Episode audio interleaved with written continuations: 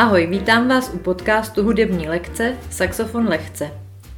Moje jméno je Irma Marič a jsem lektorkou v hudebním ateliéru s názvem Hudební lekce. Ateliér založila saxofonistka a klarinetistka Lucka Dytrichová, se kterou bychom vám rádi skrze tento podcast představili saxofon našima očima a očima našich hostů. Poslouchat nás můžete na Spotify a dalších oblíbených platformách. Příjemný poslech. Ahoj, zdravím vás opět z nástrojeské dílny z Brna. Dneska tady zase sedím s Františkem Venclů. Ahoj Františku. Ahoj, ahoj. A děkuji za pozvání opětovné do tvé nástrojařské dílny. A dneska bych se s tebou chtěla bavit eh, v další epizodě o tom, jak se vyznat v různých značkách saxofonu a jak se začátečník má vyznat v tom, když přijde, chce začít hrát, neví z jakého konce to uchopit a neví vlastně, jak ty nástroje fungují. Takže moje první otázka na tebe. Jak by měl postupovat začátečník při výběru svého prvního saxofonu? Podle mě by si zákazník měl nejdřív najít uh, učitele, protože když uh, to učitele nemá, tak si může koupit třeba i strašně drahý saxofon, ale prostě se naučí nějakou chybu a ten saxofon mu stejně nebude hrát. A když prostě nějakou chybu se člověk jako naučí, tak se to těžko odnaučuje. Uhum, takže učitelé, ať online, prezenčně nebo jakkoliv, prostě spojit se s někým, kdo tomu nástroji jako takovýmu rozumí. Mm-hmm. Mm. Tak to je první krok. A potom pro takový ty váhavý lidi, že co ještě neví, jestli to bude bavit a tak, tak bych doporučil ten nástroj si například třeba pronajmout. Třeba na tři měsíce, aby uh, si to zkusil a zjistil, jestli ho to jako vůbec baví. Jo? Mm-hmm. To někteří učitele nabízejí, že jo, pro nájem mm-hmm. nástrojů pro své žáky, takže to je varianta, že si najdu učitele, ten nástroj si pronajmu a zjistím. A teď jsem došla vlastně do té fáze, že už jsem zjistila, že už mě to jako baví, mm-hmm. že mhm. už, už jsem nějaký čas jako na ten saxofon si zkusila zahrát, už mě to baví a už si fakt jako ten nástroj chci koupit. Tak na co si dát pozor při tom? Tak e, ještě bych si stanovil, kolik má na to peněz. Dobrý saxofony začínají tak od 18 tisíc. To, co je níž, je takový jako kdyby experimentální.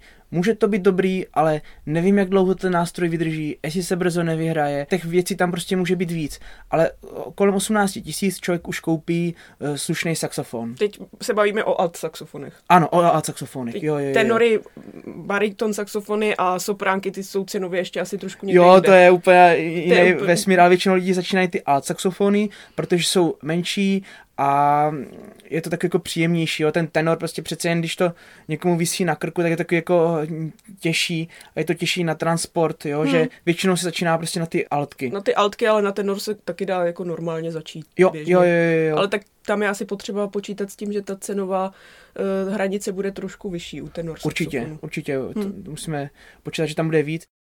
Jaký jsou možnosti těch značek, jako co vybrat na začátek? Tak já bych to rozdělil do takových dvou kategorií. První kategorie jsou takové ty zajetý značky, které jsou dobrý, není s nima žádný problém. Jo? A to je například prostě uh, Yamaha, Selmer, Yanagisawa, Amati, tam můžeme taky vybrat krásné nástroje. A pak jsou takový ty experimentální, který po každý se jinak jmenujou, ale jsou to ty stejné nástroje. Stejně třeba jako nekvalitní, jo, že oni zjistili, že to jméno už je skažený, tak to přeraz, do fabriky, oni tam jako vyrazili něco jiného, že toto je to stejný, jenom prostě jiný jméno. Takže to jsou takový ty čínský nástroje, nebo i Indonésie, nebo co to je. Jo, jo, vlastně všechno se vyrábí v Číně, ale záží, jak k tomu jako přistoupíme. Který nástrojem si taky nechají jako vyrobit v Číně, ale oni tomu jako rozumí a řeknou prostě ve fabrice, my chceme tohle vylepšit, tohle, tohle, tohle a to know-how už prostě nepouštělo do těch levnější, jo? že nějak ty fabriky si to jako podchytnou mm-hmm. a tu výrobu v Číně postupně dokonalují. A ta Čína jim potom dodá relativně kvalitní nástroje. Takhle to funguje. Takže to, co je z Číny, neznamená, že všechno je špatný, ale musí tam být nějaký ten boss, eh, co to prostě hmm. jako hlídá. Jo, jo že... takže musí to být posvěcený jménem té firmy asi. a, a tím know-how, hlavně hmm. tím know-how, hmm. jméno, jasný, jméno něco znamená, ale prostě ty znalosti tvoří tu firmu, jo, takže tím know-how těma lidma, co tomu jako rozumí. Hmm. A jak to jako začátečník poznám, jestli ta firma zrovna má to know-how nebo ne? to jako začátečník já nikdy nepoznám ani jako opravář netkom. Mm-hmm. Ten nástroj třeba vemu, zahraju si a zní prostě nádherně ale já nevím, co udělá za, za měsíc, jako jestli se třeba nevyhraje. Já jsem tady třeba měl čínský nástroj a normálně jsem ho chtěl očistit jako mídlovou vodou, přišel jsem druhý den a byl slezlej lak. Mm-hmm. Jako, to by ne, lak by neměl slíst prostě ani, že to střílím plamenem, jo, a normálně jsem z toho sloupl lak. A jak to mám vědět, jestli to mm. vydrží mídlovou vodu nebo ne?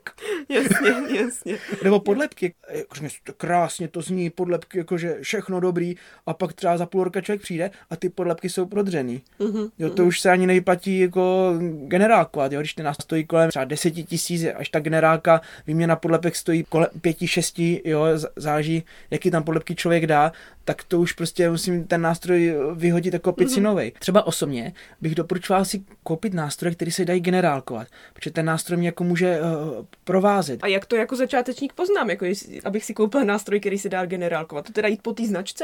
Po té značce, jak jsem zmínil tady ty značky, co jsem říkal, a taky ta cena hodně řekne. Ta cena, jo? takže 18 plus. 18 plus bych jako doporučoval. Mm-hmm. Ale pak je zase otázka, jakože můžu koupit nástroj i pod 18, ale může být třeba jako z druhé ruky. Aha. A nebo může být prostě jako nějaký starší, který se prostě dá generálkovat.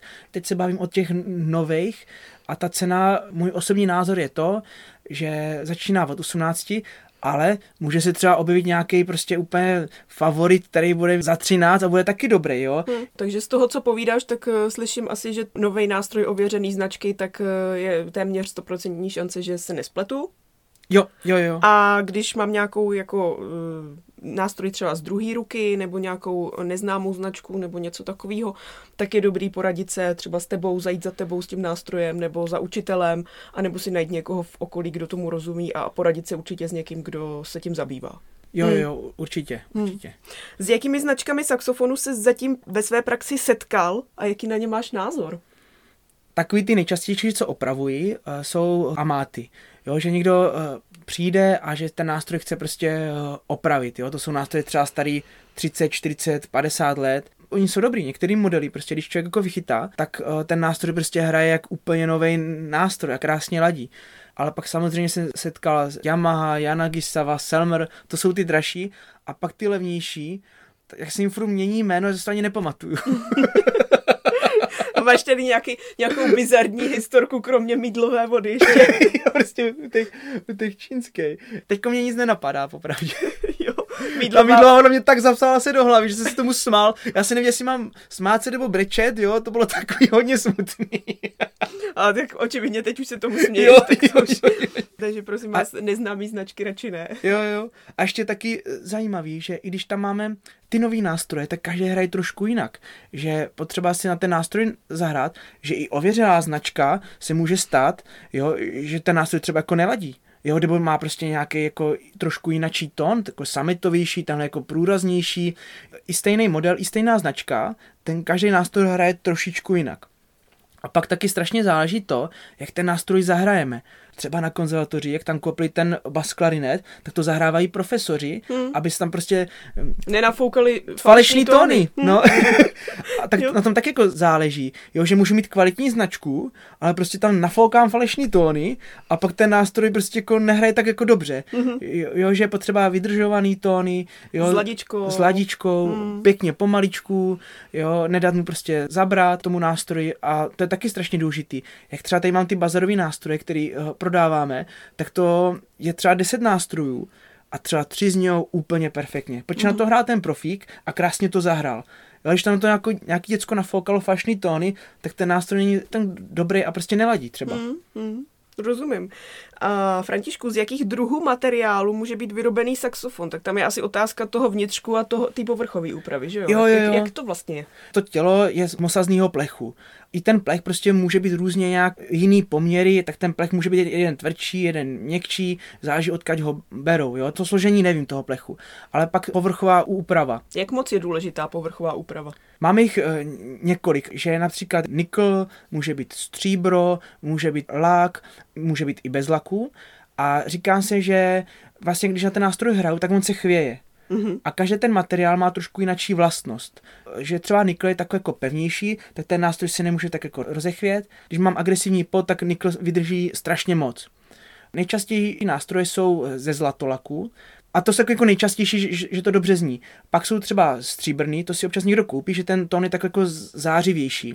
A tam je nevýhoda to, že to stříbro strašně jako černá že je potřeba se o něho starat. Tak tam jsou různé fáze toho černání, až se potom může stát, že to stříbro prostě úplně sleze to stříbro bych si koupil, až bych vyhodnotil, že nemám třeba jako agresivní tělo. Pak je nástroj například bez laku, to mají rádi jazzmeni, ale to jsou potom takový ty zelený nástroje. Ten lak chrání to, aby ta mosa prostě neoxidovala. Kdyby tam třeba ten zlatolak nebyl, tak ty nástroje všechny jsou takový, jako kdyby jim úplně zašlý černý a třeba si i oni jako zašpiníme. Mm-hmm. Ale někteří jazzmeni si řeknou, hele, tam nechci vůbec nic, protože ten nástroj mě líp zní. Abych to schrnul, nejčastější je zlatolak, Stříbro je těžký na údržbu a jestli chceme nástroj eh, bez laku, nebo s lakem, to už je značka takového vkusu. A ty niklovy, jak jsem říkal na začátku, to jsou úplně takový ty starý nástroje. Jasně, takže to byly ty materiály. Mm-hmm. Co je dál důležitý u saxofonu? Asi podlepky? Jo, podlepky a v těch podlepkách jsou různý ozvučníky. Mm-hmm. Jo, třeba Yamahy mají prostě plastový. Díky tomu ten tom je jako takový komornější. A často se tam dá jako kovový a to je spíš takový jako kdyby zvonivější, eh, víc jazzový tón. A mm-hmm. tam jak, taky jak poznám záleží. ozvučník eh, na podlepce? Podle čeho to poznám? Nebo jak, ho, jak vypadá? Když mám klapky, na který mačkám, jo, mm-hmm. se podívám ze spoda té klapky, tak tam uvidím prostě takový kolečko. Mm-hmm. Jo, a to je buď plastový nebo kovový. Ale jo, a to jsou ty ozvučníky. To jsou ty ozvučníky, Aha. ale nejčastěji si používají ty kovový. Mm-hmm. Já třeba občas i někdy dělám, že já se ptám prostě, a jaké bys chtěl tón z toho saxofonu mít? Takový komornější nebo takový jazzový? Jo, a když řekneš, že jazzový, tak při té generaci tam si dát jako kovový. Počet těma má ten tón trošku jako změním. Mm-hmm, jo, že mm-hmm. to je jako, tak jako důležitý. A jak vyrábíš ty podlepky? Objednám si materiál, mám na to formy, použiju kozí kůži, ale oproti klarnetu tahle kůže je taková jako kdyby dohněda, kvůli Aha. designu, ale je to prostě stejná kůže.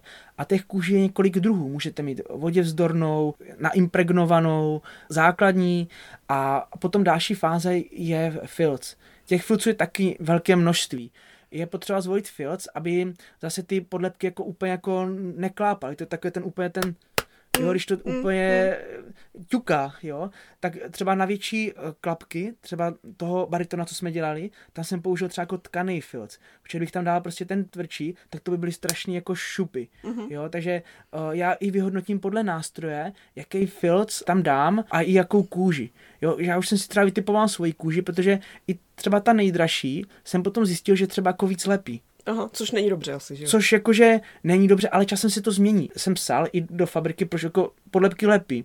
Hmm. A oni mě odpověděli, že to je těma uh, pórama v té kůži. Prostě ta kůže je, tak po každý má jiný póry a že se to časem vymačká a tolik uh, nemlaská nebo nelepí. Ale nejčastější to na saxofonu lepí gis. Hmm. A to se někdy stává, že tam je třeba jako měkký filc a on to prostě úplně vymačká, ten tónový otvor Aha. a pak to prostě jakože se přilepí. Třeba na to gisko vždycky dávám prostě trošku ten tvrdší filc, aby byl jako furt to napružený a nemělo šanci se to tolik jako lepit. Já už při té generaci jako jdu do úplných detailů, že jo, řeknu, hele, tahle klapka, tady dám takový filc, tady dám tenhle filc, ale většinou to bývá sériově. Když koupím nějaký ten levný nástroj, ty podlepky jsou jako měkký a často hmm. se to vymačká. Jsou všude stejný, že jo, pak tam vůbec asi nedbají na tady tyhle ty rady, že no, no, no. třeba CIS spodní, CIS 1 taky hodně lepí, že jo? Jo, jo, jo. To lepení to je taky téma samo o sobě. Třeba já doporučuji, když ten tón lepí, tak pod to dát nějaký papír, jo, ale ten papír musí být speciální, si to zase úplně nějaký tlustý. A ono, když to tam dohraju a dám tam ten papírek pod to gisko, pod to cistko, někdy i přefukovačku, tak ta podlepka nelepí. Ještě mě napadá otázka, Fando, co je nejčastější saxofonový problém, se kterým za tebou lidi chodí a se kterým si sami nedokážou poradit? Že třeba jen začnou plesnivět podlepky. Plesnivět podlepky. Aha, jak poznám, že ta podlepka je plesnivá? Vždycky si musím na ní podívat a tam můžete prostě vidět, že tam jsou takový houbičky. Takový houbičky, jo, takový, takový jako zelený. Prostě. Zelený nebo bílej mech asi, ne? Jo, jo, jo, jo, jo. Hmm. Jako ono to jde očistit, ale jak je ta píseň prostě prožraná v té kůži, to by člověk jako musel použít nějakou chemikáliu a to nechceš prostě, jo. Když hmm. to potom do toho foukneš a máš nějakou chemikáliu, v puse to lepší tu podlepku vyměnit. Hmm, hmm. Oni někdy bývají jako i protrhlí, jo. Hmm. Jak to začne hmm. jak se to i protrhne A nebo se stane, že ten nástroj spadne a ty klapky se prostě ohnou, ohne se jim prostě korpus, jo, jo nebo, nebo eso ťuknou. Nejhorší, když to spadne a ty osičky a všechno se to prostě skřiví, jo. Ale i to dokážeš opravit. Jo, jo, jo, ale nechce se mi moc. že to je fakt těžký. No jo, ale tak opravuješ, jo, takže... opravím to vždycky, jo, vždycky, jo, jo. vždycky si poradíš. Dobře, a poslední otázka, která mě, Fando, napadá. Jaký nejdražší saxofon si opravoval? Selmra jsem opravoval. Selmra. Jo, Selmry jsou prostě nejdražší nástroje. A, a jaký to bylo? Takový jako respekt, prostě jsem si musel, celou hodinu jsem si uklidil, jo, rukavičky a, a fakt jsem si to jako užil. Tak jo, tak uh, já věřím, že jste si uh, naši epizodu užili, že jste si zase něco nového dozvěděli. Fando, děkuji moc za návštěvu a budeme se těšit příště. Ahoj. Ahoj.